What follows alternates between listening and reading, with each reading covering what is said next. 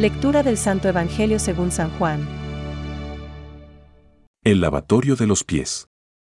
Antes de la fiesta de Pascua, sabiendo Jesús que había llegado su hora de pasar de este mundo al Padre, él, que había amado a los suyos que quedaban en el mundo, los amó hasta el fin.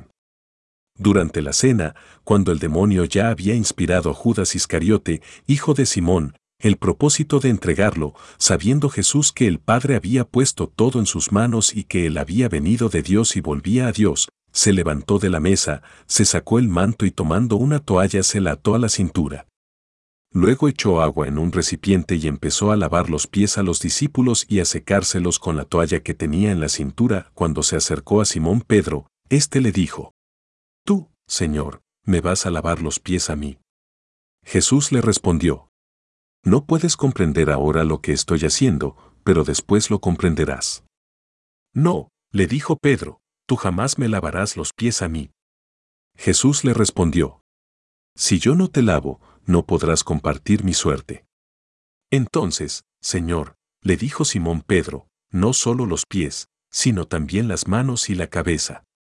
Jesús le dijo, El que se ha bañado no necesita lavarse más que los pies, porque está completamente limpio.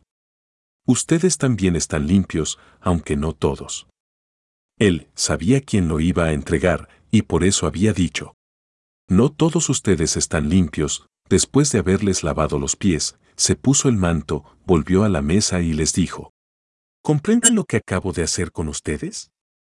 Ustedes me llaman maestro y señor. Y tienen razón, porque lo soy. Si yo, que soy el señor y el maestro, les he lavado los pies, ustedes también deben lavarse los pies unos a otros. Les he dado el ejemplo, para que hagan lo mismo que yo hice con ustedes. Es palabra de Dios. Te alabamos, Señor. Reflexión. Si yo, el Señor y el Maestro, os he lavado los pies, vosotros también debéis lavaros los pies unos a otros. Hoy recordamos aquel primer jueves santo de la historia en el que Jesucristo se reúne con sus discípulos para celebrar la Pascua. Entonces inauguró la nueva Pascua de la nueva alianza en la que se ofrece en sacrificio por la salvación de todos. En la Santa Cena, al mismo tiempo que la Eucaristía, Cristo instituye el sacerdocio ministerial. Mediante este, se podrá perpetuar el sacramento de la Eucaristía.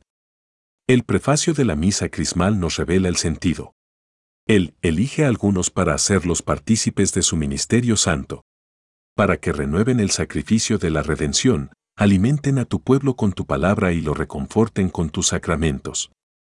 Y aquel mismo jueves, Jesús nos da el mandamiento del amor. Amaos unos a otros como yo os he amado. Juan 13,34. Antes, el amor se fundamentaba en la recompensa esperada a cambio o en el cumplimiento de una norma impuesta. Ahora, el amor cristiano se fundamenta en Cristo. Él nos ama hasta dar la vida. Esta ha de ser la medida del amor del discípulo y esta ha de ser la señal, la característica del reconocimiento cristiano. Pero, el hombre no tiene capacidad para amar así.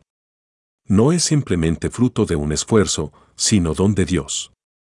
Afortunadamente, Él es amor y, al mismo tiempo, fuente de amor que se nos da en el pan eucarístico.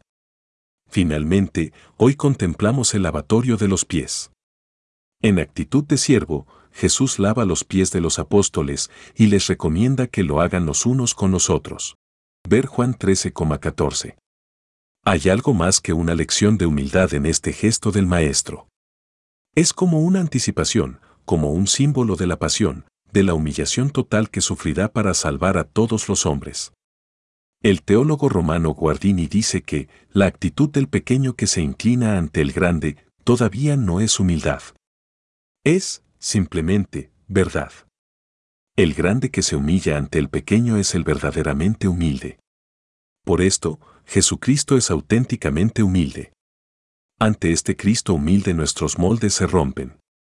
Jesucristo invierte los valores meramente humanos y nos invita a seguirlo para construir un mundo nuevo y diferente desde el servicio. Pensamientos para el Evangelio de hoy. Es tanta la utilidad del abajamiento humano, que incluso lo recomendó con su ejemplo la sublimidad divina, porque el hombre soberbio perecería para siempre, si el Dios humilde no lo hubiese hallado. San Agustín. Vivir supone ensuciarse los pies por los caminos polvorientos de la vida, de la historia. Todos tenemos necesidad de ser purificados, de ser lavados. Francisco. El Señor, habiendo amado a los suyos, los amó hasta el fin.